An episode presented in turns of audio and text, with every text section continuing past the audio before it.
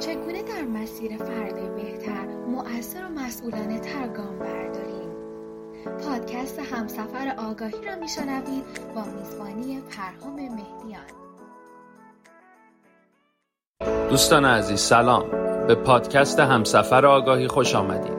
من پرهام مهدیان هستم و موضوع پادکست امروز کارکرد کوچینگ در بهبود زندگی فردی و حرفه‌ای ماست. با ما همراه باشید.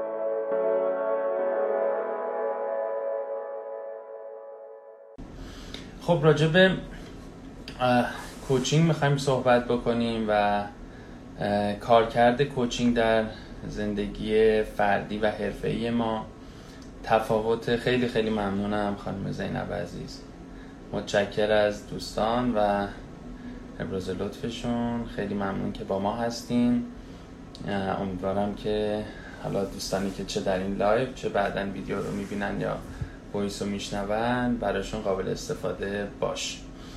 راجع به coaching می‌خوایم صحبت بکنیم. تفاوتش با روان درمانگری و مشاوره چیه و کجاها می‌تونه به ما کمک بکنه؟ واقعا کارکردش چیه و ویژگی های coaching چی هست؟ سعی می‌کنم نکاتی رو خدمتتون بگم. چند تا از سوالاتی که دوستان قبلا برای ما فرستادن رو بهش پاسخ بدیم و احیانا اگر نقطه نظری دوستان داشته باشن با هم راجع صحبت کنیم. بسیارم عالی. من کم کم شروع می‌کنم تا دوستان بیشتری هم به جمع ما بپیوندن. اصولا کوچینگ وقتی ما راجع کوچینگ صحبت می‌کنیم داریم راجع به یک مهارت صحبت می‌کنیم. یک مهارتی که رسالتش اینه که کمک ما بکنه پتانسیل های درونیمون رو بشناسیم و بتونیم به درستی فعالشون بکنیم. خیلی خیلی ممنون از دوستان. ارادتمند همگی هستن خوش آمدید. داریم راجع به یک فرایند و یک مهارت صحبت می‌کنیم. هدف این مهارت اینه که به ما کمک بکنه در حقیقت از جایی که هستیم حرکت بکنیم و به سمت جایی که علاقه مندیم و آرزو داریم و دوست داریم باشیم حرکت کنیم و به اونجا برسیم. اگر بخوام مثال بزنم خب می‌دونین کوچینگ از ورزش اومده. یعنی اصولا واژه‌ای که از ورزش اومده و مربی هایی که به یه تیم کمک مربی چیکار می‌کنه؟ هیچ وقتی خودش وسط زمین بازی نمی‌کنه. مربی کمک می‌کنه این تیم توانمندی های خودش رو بشناسه مهارت رو افزایش بده. کمک می‌کنه که یک تیم با هم بهتر کار بکنن. با هم هماهنگتر باشن و پتانسیل های درونی این تیم رو کمک کنه که محقق شن همین تعبیر خب تو بخش مختلف زندگی هم کاربرد داره. اصولا کوچینگ چه دو سه تا حوزه اصلی هم داره که بعد هر کدوم زیر خودشون رو دارن. کوچینگ رو یا ما در زندگی فردیمون به کار می‌گیریم برای اینکه خودمون رو از جایی که هستیم به جای بهتری ببریم که می‌تونه در موضوعات مختلف باشه. من می‌تونم از فرایند کوچینگ استفاده بکنم برای اینکه در انتخاب رشته تحصیلیم تصمیم درستتر دقیقتر و اصیلتری بگیرم. من می‌تونم از کوچینگ استفاده بکنم تا بتونم ادامه تحصیلم رو به نحو درستتر و دقیق. دیدین خیلی از ما نمی‌دونیم چی باید بخونیم خیلی از ما نمی‌دونیم چه شغلی رو باید انتخاب بکنیم خیلی از ما نمی‌دونیم تو فرایند مهاجرت چه تصمیماتی باید بگیم؟ آیا مهاجرت برای من خوبه یا بده؟ آیا این انتخاب این شغل برای من خوبه یا بده؟ ادامه تحصیل در یه رشته خاص برای من خوبه یا بده؟ یه ابهامات اینجوری داریم و نمی‌دونیم اون تصمیم درست چیه. خیلی موقع ها کوچینگ به ما کمک می‌کنه که تو این فضا و در تصمیمات شخصیمون تصمیمات بهتر و درستری بگیریم که راجبش صحبت می‌کنیم و در سازمان هم می‌تونه همین باشه. خیلی موقع ها ما در سازمان ها دچار مشکلاتی هستیم. یک کوچ کمک می‌کنه که سازمان پتانسیل های خودش رو بهتر بشناسه. مشکلاتی که باهاش دست و پنجه نرم می‌کنه رو بتونه بهشون فائق بشه و یک سازمان کیفی و ارزش منتر باشه و بتونه بعد سمت اهدافش بره جلو. بخوام جنبندی بکنم و بخوام یه مقدار راجع به بخش های اجرایی تر کوچینگ صحبت بکنم. فرایند کوچینگ دوستان خصوصا فرآیند کوچینگ مبتنی بر تئوری انتخاب که ما بهش میگیم کوچینگ انتخاب که بنده دانش آموختشم و بسیار بهش اعتقاد دارم. مبتنی بر یک پایه روانشناسی هم هست یعنی مبتنی بر تئوری انتخاب که یکی از تئوری های بسیار کاربردی و جالب در روانشناسی هست ابداع دکتر ویلیام کلاسر و سالهای سال هم در عرصه روان درمانگری هم در عرصه های مدارس کیفی یا بحث زوجین و بحث دیگه کار می‌کنه. در حقیقت من مبتنی بر اون دارم کار می‌کنم. چی به ما میگه؟ میگه برای اینکه بتونی یک زندگی اصیل داشته باشی اول باید خودت رو بشناسی. هدفت رو بشناسی. بدون یعنی کجایی کجا می‌خوای بری و این مسیر رو بتونی به شکل هموار و خوبی طی بکنی خب برای اینکه خودمون رو بشناسیم و ببینیم کجاییم ما یک سری مختصاتی داریم که شناخت اونا خیلی به ما کمک می‌کنه. این ساختمون که می‌خوام بسازن مثلا این آزمایش خاک انجام میدن ببینم مثلا کجا می‌خوان این کارو بکنن چه ویژگی هایی داره این زمینی که می‌خوان این خانه رو توش بسازن. ما بعد اول خودمون رو بشناسیم دیگه. یعنی چی؟ یعنی ببینیم که من چه ارزش هایی دارم در زندگی. چه ارزش هایی دارم که برای من ارزش های اصیل تریه من وقتی خودم رو می‌خوام بشناسم بعد یه سری ویژگی هام رو بشناسم. یکیش اینه که ارزش های زندگی من چیه؟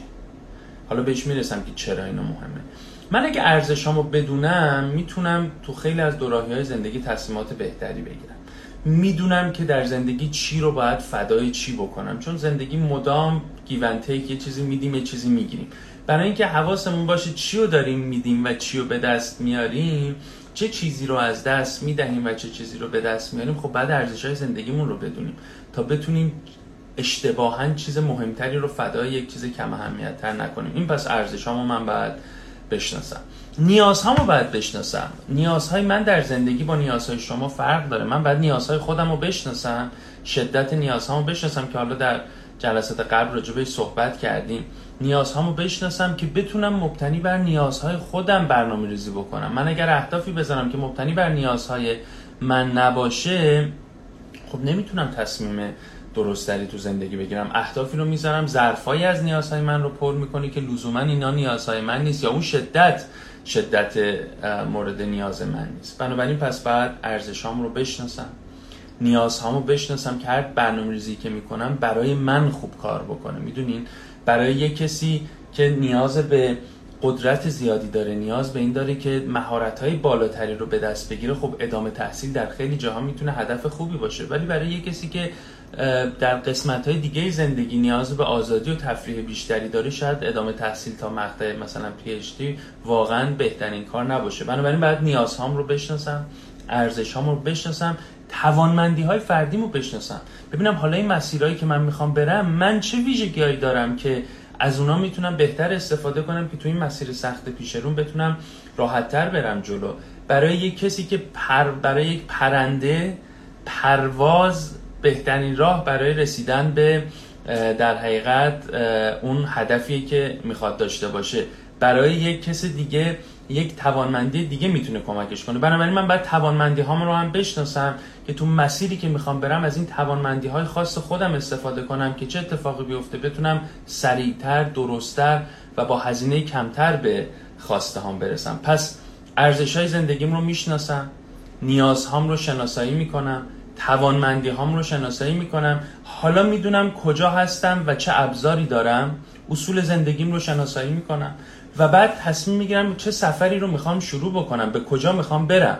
خب بعد چشمانداز قشنگ داشته باشم. من اینجایی که هستم یا خوبه یا خیلی خوب نیست می‌خوام بهترش کنم. کجا می‌خوام برم؟ اون چشمانداز زیبایی که مد نظر منه کجاست؟ اگر ده سال آینده زندگیم رو تصور می‌کنم دوست دارم که خودم رو چجوری ببینم کجاها ببینم چیا داشته باشم چی کار دارم می‌کنم چه آدمی شدم. یک چشمانداز خیلی خیلی واضح و زیبا باید از آینده داشته باشم که هر موقع نگاش می‌کنم دلم بره و آماده این حرکت بشم. پس یک ابزاری دارم برای سفر یه مقصدی دارم برای سفر. می‌دونم کجا می‌خوام برم الان می‌دونم چه امکاناتی دارم برای رفتنم. حالا شروع می‌کنم به هدف گذاری حالا شروع می‌کنم اهدافی رو می‌ذارم که بتونم در ده سال آینده به اون چشم اندازی که دارم نزدیک و نزدیکتر بشم. این به طور خلاصه میشه گفت فرایند کوچینگ مسیریه که طی می‌کنه و کوچ به ما چیکار می‌کنه؟ کوچ به ما کمک می‌کنه که این ابزار مهم و اون چشمانداز مهم رو به درستی بشناسیم و تشخیصش بدیم که تو این سفر بتونیم بهتر بریم جلو. پس این میشه گفت بخشی از فرند کوچینگه. حالا ما تو این سفر گاهی موقع خسته میشیم. گاهی موقع احساس می‌کنیم مسیرمون رو گم کردیم. گاهی موقع توان درستی نداریم. گاهی موقع احساس می‌کنم این هدفهایی که گذاشتم من رو به اون چشم انداز نمیرسونه. بنابراین در مسیر هم من باید مدام یک خود ارزیابی بکنم و مدام یک ارزیابی شخصی داشته باشم که آیا دارم درست میرم جلو یا نه. اون جاهایی که خسته میشم از دانش کوچینگ استفاده بکنم از مهارت های کوچینگ استفاده بکنم که بتونم مجدد انرژیم رو به دست بیارم و مسیر رو طی بکنم این یک فرایندی است که ما بهش میگیم فرآیند کوچینگ برای راهبری شخصی برای اینکه من بتونم از جایی که هستم به جایی که می‌خوام برم یک حرکتی داشته باشم که هزینه کمتری داشته باشه سرعت بیشتری داشته باشه و لذت بخشتر و اصیلتر باشه. این یک فرایند کوچینگیه که در حقیقت برای راهبری شخصی داره حالا کوچینگ دیگه کجاها کمک می‌کنه؟ کوچینگ ببخشید ما این چند روز در تورنتو هوای گرمی رو تجربه می‌کنیم و من گاهی عرق می‌کنم. کوچینگ دیگه کجاها به ما کمک می‌کنه؟ یکی از کاربردهای خیلی خوب کوچینگ در سازمانه. سازمان هم نیاز داره واسه اینکه با پرسنلش با نیروهاش بتونه درست کار بکنه. همین تقریبا معلفه ها رو در سایز و اشل سازمان داشته باشه. سازمانی که ندونه کجا می‌خواد بره. سازمانی که پتانسیل های داشتهش رو درست شناسایی نکنه. سازمانی که روابط قشنگی بین اعضاش نباشه خب اون نمی‌تونه به اهداف قشنگش برسه یا خیلی با هزینه بیشتر می‌رسه. بنابراین می‌تونه در کوچینگ سازمانی هم کمک بکنه یک سازمان چشمانداز خودش رو بدونه ارزش های خودش رو بدونه استراتژی ها و باورهایی که مبتنی بر اونا می‌خواد به اهدافش برسه رو بدونه و یک سیستم بازخوردی داره که بدونه چه به چه اهدافی باید دست پیدا بکنه. به چه نتایجی می‌خواد دست پیدا کنه و مدام این سیکل رو چک بکنه که آیا در این مسیر هست یا نه؟ خب این در سازمان هم پس چقدر می‌تونه مفید باشه و کمک کنه؟ این تقریبا اینکه کوچینگ چی هست. واسه اینکه حالا بفهمیم چی هست شاید بهتر من توضیح بدم که کوچینگ چی هم نیست. آیا کوچینگ یک فرایند روان درمانگری است؟ آیا ما در کوچینگ می‌تونیم اختلالاتی مثل استراب مثل افسردگی مثل وسواس اینا رو می‌تونیم بهبود بدیم و برطرف کنیم. این که فرایند کوچینگ چون به ما کمک می‌کنه که در حقیقت توانمندی های خودمون رو بشناسیم و زندگی بهتری رو داشته باشیم شاید به عنوان یک فراورده جانبی تو این قسمت هم کمک بکنه. ولی به هیچ عنوان کوچینگ یک فرایند روان درمانگری نیست. در خیلی از جاها حتما ما باید به سراغ روان درمانگر بریم به سراغ مشاور بریم و اینا هیته های کاملا جدای از همه. کسی که احساس افسردگی داره کسی که احساس می‌کنه استراب زیادی رو تجربه می‌کنه یا تعارضات جدی با همسرش داره اینا حتما باید برن و خب از مشاوره و روان درمانگرای تخصصی این کار کمک بگیرن که هر کدوم تخصص خودشون دارن یا روانشناس بالینیان یا روان پزشکن یا در های مشاوران می‌تونن کمک بکنن. پس این هیته ها هیته های کار کوچینگ نیست. گاهی موقع هم پیش میاد بعضی از دوستان کوچ همچین ادعاهایی می‌کنن ادعا می‌کنن که بعضی از این اختلالات رو می‌تونن درمان بکنن. ولی به طور حرفه‌ای ما معتقدیم که این کار کوچینگ نیست و کار کوچینگ اینه که پتانسیل های درونی ما رو کمک کنه بشناسیمشون و به سمت یک زندگی اصیل و خواستنی حرکت بکنیم با این مقدمه که خدمتتون عرض کردم اجازه بدین دو سه تا از سوالایی که دوستان مطرح کرده بودن و من پاسخ بدم شاید به جا افتادن بیشتر بحث کمک بکنه. یکی از دوستان پرسیده بودن که من نمی‌تونم تمرکز داشته باشم اهدافم خیلی بزرگ هستن و نمی‌تونم حرکت بکنم. خب الان با توضیحات مختصری که من دادم باید این فرایند رو دوباره چک بکنیم. گاهی موقع هدفامون رو دنبال نمی کنیم واسه اینکه هدفهای اصیل ما نیستن. واسه اینکه هدفهایی که از بیرون به ما تزریق شدن واسه اینه که هدفهای قشنگی هستن ولی لزوما هدفهایی که مبتنی بر ارزشهای من باشن مبتنی بر چشمانداز من باشن نیستن. بنابراین بعدی ارزیابی بکنیم. آیا اینا واقعا اهدافی که مبتنی بر ارزشهای منن؟ آیا اینا واقعا اهدافی که در راستای چشمانداز من من ترسیمشون کردم؟ یا اهدافی که از بیرون یا به واسطه اون چیزهایی که جامعه برای ما تعیین می‌کنه نرم ها و اون الگوهایی که جامعه به ما تزریق می‌کنه من این هدف رو انتخاب کردم. خب پس می‌تونه یکی از دلایلش باشه که من هدف اصیلی رو انتخاب نکردم. گاهی موقع هدفم رو مبتنی بر توانمندیام انتخاب نکردم. هدف قشنگی ولی مبتنی بر توانمندی های من نیست. واقعا من به خاطر اینکه به اون هدف برسم خیلی بعد کار بیشتری انجام بدم و انقدر این سخت می‌کنه کاری که من نمی‌تونم بهش برسم. و گاهی موقع ها من هدف رو انقدر بزرگ دیدم و انقدر دور از دسترس دیدم که همیشه یک فاصله خیلی بزرگی بین خودم جایی که هستم و هدفی که گذاشتم هست. و خب حرکت به سمت اون برای من خیلی کار دشواریه ما چیکار می‌کنیم تو اینجا میگیم آقا اشکال نداره. شما می‌تونی هر هدف و هر آرزوی بزرگی رو داشته باشی و با عنوان چشم اندازت بذاری. بگی من دوست دارم ده سال دیگه اینجا باشم و یک جایگاه خیلی خیلی بزرگ و خاصی رو برای خودتون در نظر بگیرید تا اینجا اشکالی نداره. تا اونجایی که ما یک هدف خیلی بزرگی رو انتخاب بکنیم هیچ اشکالی نداره. به شرط اینکه مطمئن شیم این هدف هدف اصیل منه. با ارزشام می‌خونه با توانمندی ها می‌خونه با چشماندازم می‌خونه با معمولیت هایی که من برای خودم تو زندگی تعریف کردم می‌خونه. حالا میگیم اشکال نداره یه هدف بزرگی حالا این هدف رو میگیم ده سال دیگه می‌خوام به این هدف برسم. بعد خوردش کنیم. مهم نیست که من در این لحظه توانمندی رسیدن به اون ده سال آینده رو نداشته باشم ولی یه چیزی مهمه دوستان اون هدف ده سال رو من باید بتونم بکنمش پنج ساله بعد بتونم بکنم سه ساله بعد بتونم بکنم یک ساله و بعد اون هدف یک ساله شیش ماه و سه ماه و یک ماه من دیگه باید به هدف یک ماه هم قشنگ بتونم برسم ها. یعنی من باید این بیبی استپا رو بردارم بگم امروز من باید کارهای خیلی بزرگی نباید بکنم ولی این کارا که در حد توان من هست و چالشی هم هست برای من اگه انجام بدم در طول ماه می‌تونم به این مرحله برسم. هدفهایی که در طول 6 ماه دارم به اینجا می‌رسم هدفهایی که در طول یه سال دارم منو به استپ بعدی میرسونه. و همینطور اگر اینها رو درست برم بله ده سال دیگه من به اون هدف خیلی خیلی بزرگ و قوی هم می‌رسم. این اون چیزیه که تو بحث مثلا compound effect مطرح میشه یا رابین شارما به شکل دیگه ای تبیینش می‌کنه. اون اون ادامه دار بودن و اون consistency که ازش صحبت میشه. اون استمرار در مسیر حرکت رو باید داشته باشم. قدم های کوچک ولی به سمت جلو رو وردارم و در نهایت به اون چشمانداز ده سال آینده می‌رسم. بنابراین اگه بخوام جمع بندی بکنم راجع به سوال دوستمون که پرسیده و هدف های بزرگی دارم ولی تمرکز ندارم و نمی‌تونم به سمتشون حرکت کنم علت های مختلفی می‌تونه داشته باشه که یا باید خودشون بتونن از کتاب های کوچینگ استفاده کنن یا حتما با یک کوچ مشورت بکنن. می‌تونه هر کدوم از این توضیحاتی که من دادم باشه. ولی در نهایت حواسمون باشه هدف بزرگ رو اگر ما کوچیکش نکرده باشیم و اگر نتونیم اینا رو به هم متصل کنیم. من هدفی که در ده سال آینده دارم هر چقدر بزرگ باشه اشکالی نداره. به شرط اینکه بتونم اون خورد کردنش رو درست انجام بدم. هدف پنج سالم مرتبط با اون باشه. هدف سه ساله و یک سالم با اون مرتبط باشه. شیش ماه و سه ماه هم با اون مرتبط باشه.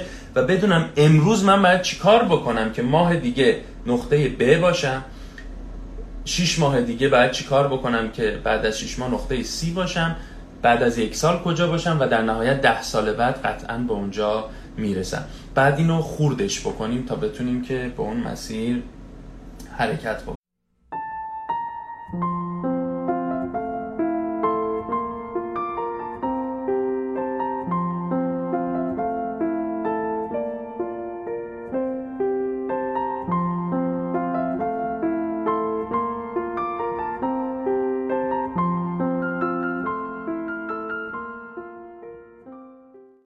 دوستان راجع به تنهایی پرسیده بودن.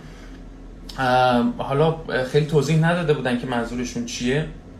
ولی تنهایی به خودی خود هیچ چیز بدی نیست به نظر من.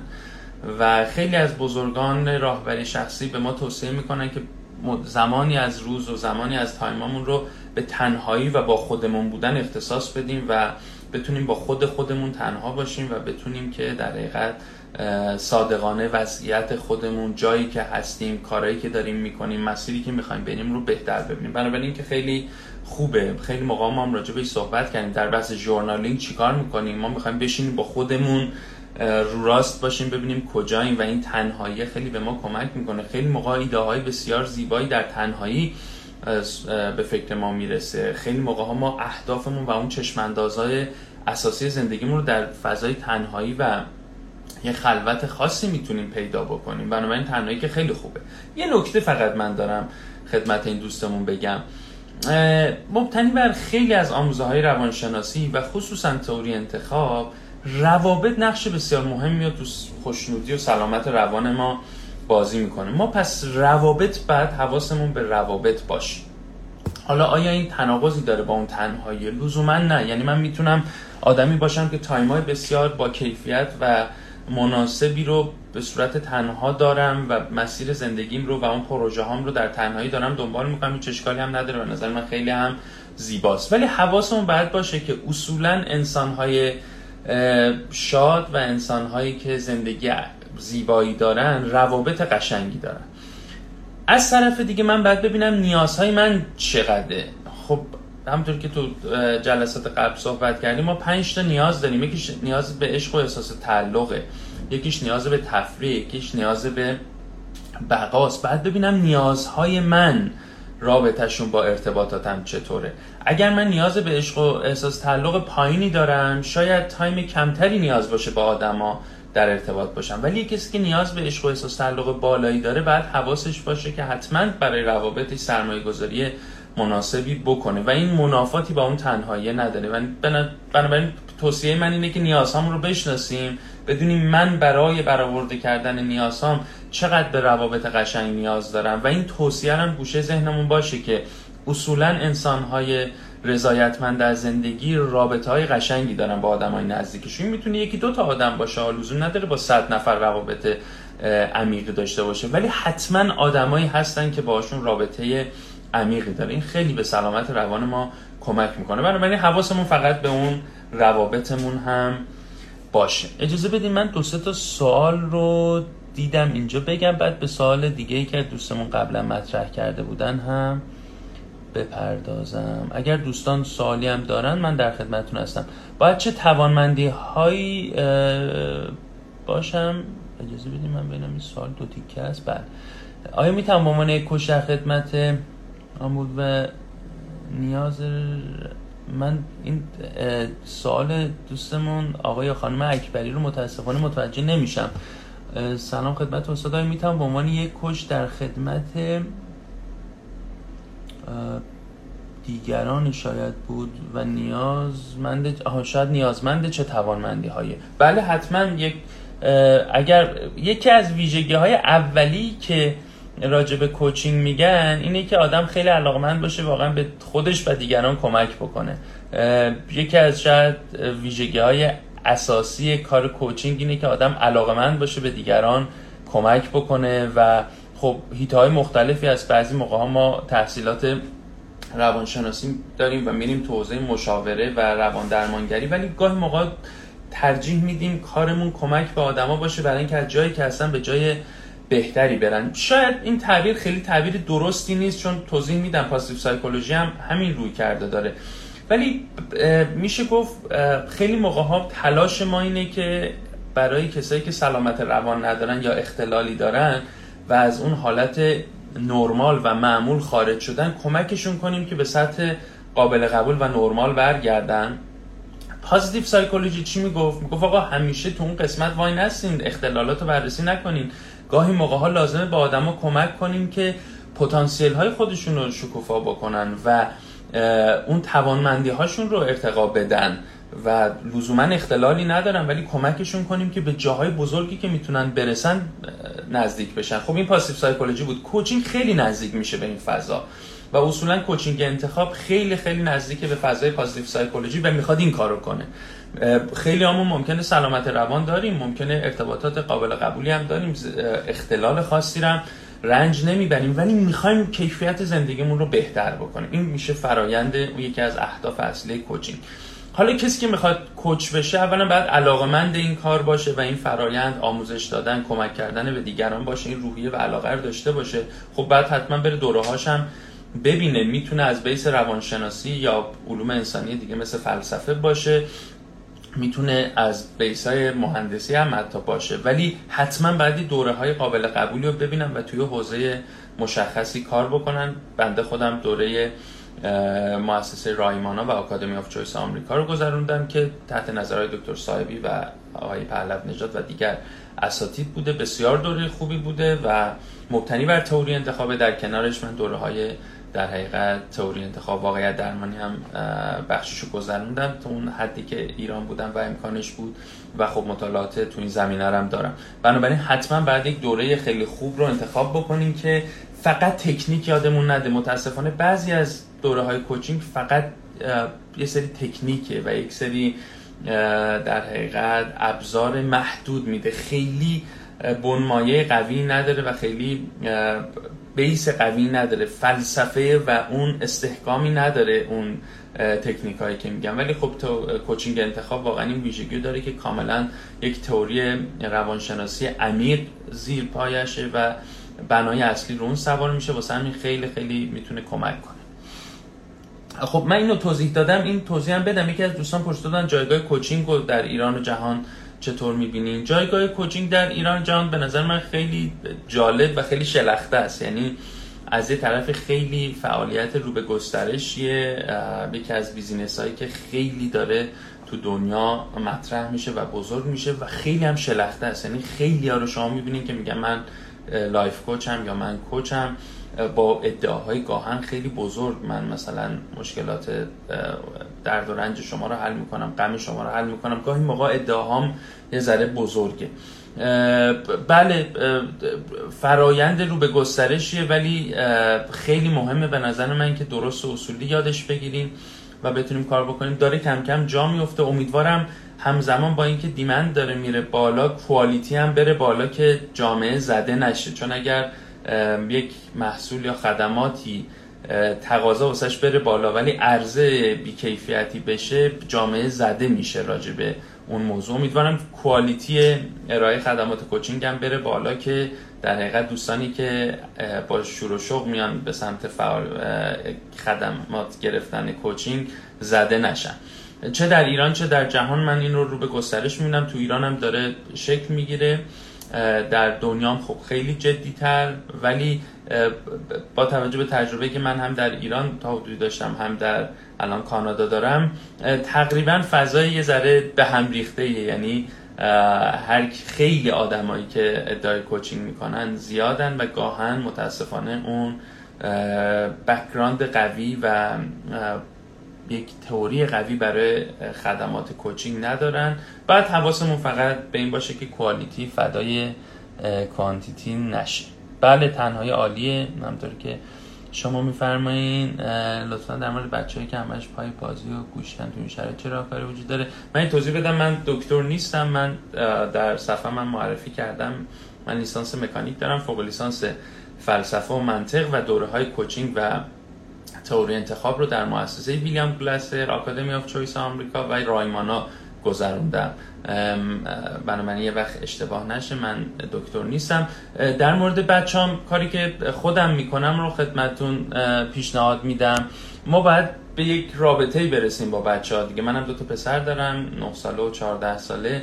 گفتگو کردیم راجبه اینکه برنامه خوب واسهشون چیه صحبت کردیم نیازهاشون چیه صحبت کردیم تا حدودی به یک چارچوب توافق رسیدیم و سعی کردیم که قواعد و قوانینی بذاریم. دوستانه البته این گفتگوها انجام شده ولی در جای خودش قاطعانه و منصفانه. این سه تا ویژگی که همیشه آی دکتر صاحبی عزیز به ما یاد دادن در ارتباط با کارمند بچه ها و تمام ارتباطاتمون. خیلی خوب این سه تا ویژگی رو داشته باشیم. قاطعانه دوستانه و منصفانه. سعی کنیم قوانینی بذاریم که این سه تا ویژگی هم بتونیم با از اون طریق این قوانین رو بزنیم و بتونیم این قوانین رو با بچه ها در زمین یک گفتگویی بذاریم و خیلی هم جدی پیگیری بکنیم. من خودم نتایج قابل قبولی داشتم و فکر می‌کنم که خیلی می‌تونه کمک کنه. بعد به بچه ها توضیح بدیم. توصیه می‌کنم دو تا گفتگو در آقای دکتر صاحبی. اسم شنا خاطرم نیست. فکر می‌کنم نوجوان فردا یا همچین چیزیه. تو سایت مؤسسه انتخاب تشریف ببرین. کانال تلگرامی انتخاب بهتر. دو تا گفتگو خیلی خوب راجع به ارتباط با بچه ها و نوجوان ها هست که به نظرم خیلی می‌تونه کمک بکنه. حتما باید گفتگو بکنیم دلایلمون رو به بچه ها بگیم که چرا این قانون رو می‌خوایم بذاریم و یک منطقی پشتش باشه. و یا در یک فضای گفتگو محور این رو بذاریم اون سه تا ویژگی هم سعی بکنیم تو رابطه و گفتگومون حفظ بکنیم. قاطعانه دوستانه و منصفانه بودنش. عرض کردم راجع به جایگاه کوچینگ در ایران مؤسسه های مختلفی دارن کار می‌کنن.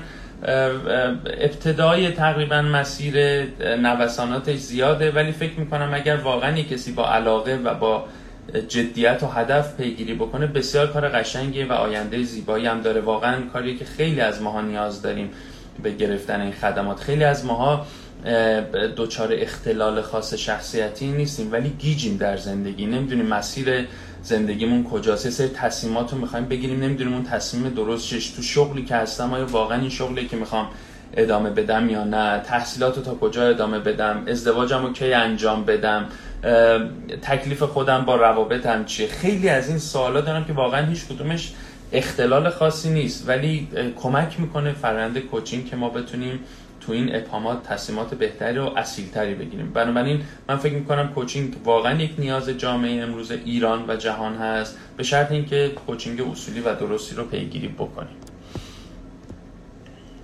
ممنون از همه دوستان و عزیزانی که با ما همراه بودن.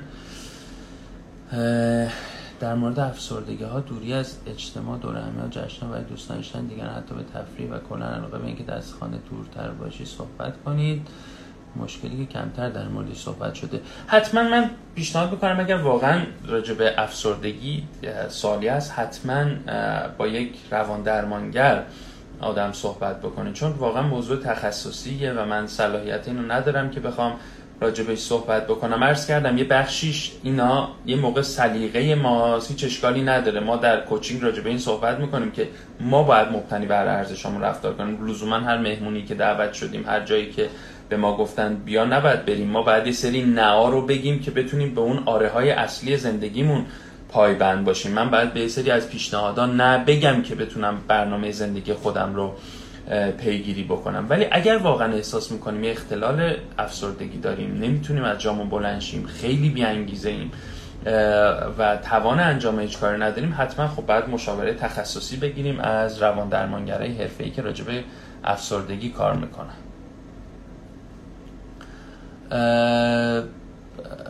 خیلی خوشحالم که میترای عزیز از کجای خوبه و از دوستان خوب در تورنتو هم با ما هستن. خیلی خوشحالم. ممنون از توضیحات مفیدون در مورد اعتماد به نفس. اگر امکانش هست توضیح بفرمایید. گاهی برای رسیدن به هدفها دچار عدم اعتماد به نفس می‌شوم. اعتماد به نفس خب یه موضوع خیلی خیلی جدیه و یک مهارتی که حتما باید روش کار بکنیم. سعی می‌کنم در یکی از گفتگوها تمرکز بیشتری روی اعتماد به نفس بذاریم. تفاوتش با چون خیلی موقع ما اعتماد به نفسمون رو با موضوعات دیگه ای مثل خودشیفتگی اشتباه می‌گیریم مثل خودکمبینی اشتباه می‌گیریم. ببینیم واقعا اعتماد به نفس جایگاهش کجاست. من چه مهارت هایی رو باید داشته باشم که اعتماد به نفس صحیح و درستی داشته باشم؟ اعتماد به نفس یعنی که من توانمندی های واقعی خودم رو بشناسم و بتونم از اونا استفاده بکنم. نیاز به تمرین داره. پیشنهاد کوچیکم اینه که توانمندی هامون رو بشناسیم و مبتنی بر توانمندی هامون بتونیم قدم برداریم. یکی از کارهای خیلی خوبیه که می‌تونیم انجام بدیم. ولی سعی می‌کنم که حتما یا گفتگوی خوب با یکی از دوستان داشته باشیم یا خودم در یک جلسه مفصلتر راجع به بحث اعتماد به نفس صحبت بکنم. ولی پیشنهاد اولیه و فلبدا هم به شما اینه که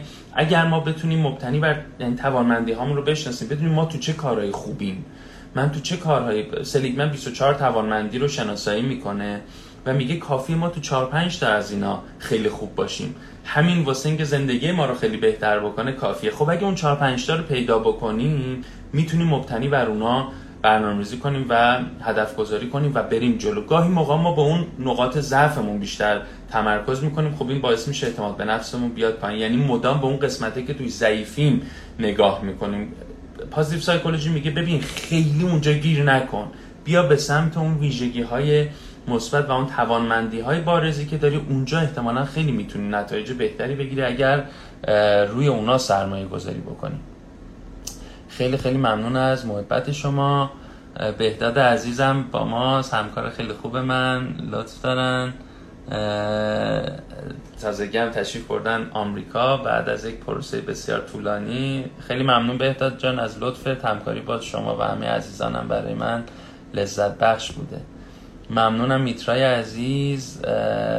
من الان پیغامتون رو دیدم. خیلی خیلی لطف داریم میترای عزیز دوست و همکار گرانقدر بله برای انگیزه خب خیلی مهمه. الان من چون سوالا رو دارم به تدریج میان پایین عذرخواهی می‌کنم. اگر دیر پاسخ میدم این دوستان گفتم من افسردگی ندارم ولی خیلی بی انگیزه هستم. چطور انگیزه پیدا کنم؟ توضیحاتم اگر باز ملاحظه بکنین اگر از اول بحث نبودین یه دور دیگه بعد ویدیو رو که در صفحه بارگذاری کردم ملاحظه بکنین. عرض کردم من بیشتر الان امروز بحث کلی کوچینگ بود. راجع به هدف گذاری خیلی صحبت نکردم. خب بحث خیلی خیلی طولانی تری که هم قبلا توضیحاتی دادیم هم حتما بعدا راجع بهش صحبت خواهیم کرد. ارزم این بود اگر این فرایند درسته بشه انگیزه ما حفظ میشه. انگیزه ما گاهی موقع کم میشه به خاطر اینکه این هدف هدف واقعی من نیست. درسته که بهم گفتن اگر دکترشی خیلی خوبه ولی واقعا این ارزش مبتنی بر ارزش های من نیست مبتنی بر توانمندی و اون چشمانداز من نیست. بنابراین من شوقی ندارم برای حرکت کردن به سمتش. من باید هدفی رو انتخاب کنم که مبتنی بر چشم باشه. هر موقع اون چشم رو بهش نگاه می‌کنم اینقدر ذوق داشته باشم شوق داشته باشم که اون به من انگیزه بده از جام پاشم. گاهی موقع دلیلش اینه گاهی موقع دلیلش اینه که انقدر این هدف رو بزرگ گذاشتم و این پلای ارتباط دهنده رو نذاشتم که هر موقع اون هدف رو نگاه می‌کنم اینقدر دوره که میگم ولش کن. فرض کنیم من بخوام هدف بزنم که قله دماوند رو فتح بکنم و یک کوهنورد خیلی ابتدایی باشم. هر موقع فکر می‌کنم که خب دماوند کجا من کجا. اصلا توان این که از جان پاشم تا درکم برم و از دست میدم. اینقدر این هدف بزرگه و اینقدر خارج از توانمندی منه در این لحظه که من این فاصله رو نمی‌تونم پر بکنم. میگیم چیکار کنیم؟ میگیم برای اینکه بگیم آقا من میگم ده سال دیگه می‌خوام برم دماوند. پنج سال دیگه می‌خوام برم دماوند و فتح کنم. برای اینکه پنج سال دیگه دماوند و فتح بکنم مثلا بعد تا سه سال دیگه من این تعداد بار توچال رو فتح کرده باشم. برای اینکه توچال رو فتح بکنم من تا سال دیگه بعد این تعداد مثلا پلنگچال رفته باشم. میدون اگر این قدم ها رو بذاریم اون موقع می‌تونیم به اینکه پنج سال دیگه دماوند رو هم بریم فکر کنیم بعد انگیزه بهمون میده. ولی اگر این پلای وسط رو نذاشته باشیم هر موقع به دماوند فکر می‌کنم میگم بابا دماوند که اصلا قد دور از دسترسه که من نمی‌تونم تکون بخورم. یا در اهداف مالی میگم من دوست دارم یه خونه اینجوری داشته باشم یه شرکت اینجوری داشته باشم. الان کجام؟ الان کارمند معمولی یه مؤسسم. خب فاصله بین این دوتا اینقدر زیاده که هیچ پلی من نمی‌تونم بین جایی که الان هستم با جایی که می‌خوام باشم برقرار بکنم. واسه همین همیشه سر جام وای میسم. اما اگه بتونم این هدف بالایی اولا مطمئن شم این هدف کاملا هدف اصلیه برای من مبتنی بر ارزشات توانمندی نیازهای من چشمانداز منه. اگر اینو گذاشتم حالا باید اینو بشکنمش به قدمای میانی که بتونم به سمتشون حرکت بکنم با سپاس از همراهی شما با ما در این پادکست. امیدواریم از شنیدن آن لذت برده باشید. لطفا در صورتی که این پادکست برای شما مفید بود برای دوستانتون هم ارسال کنید و ما را در صفحات اجتماعی اینستاگرام و کانال یوتیوب به آدرس پرهام مهدیان و همینطور در کانال تلگرام به آدرس پرهام مهدیان underline coaching دنبال کنید.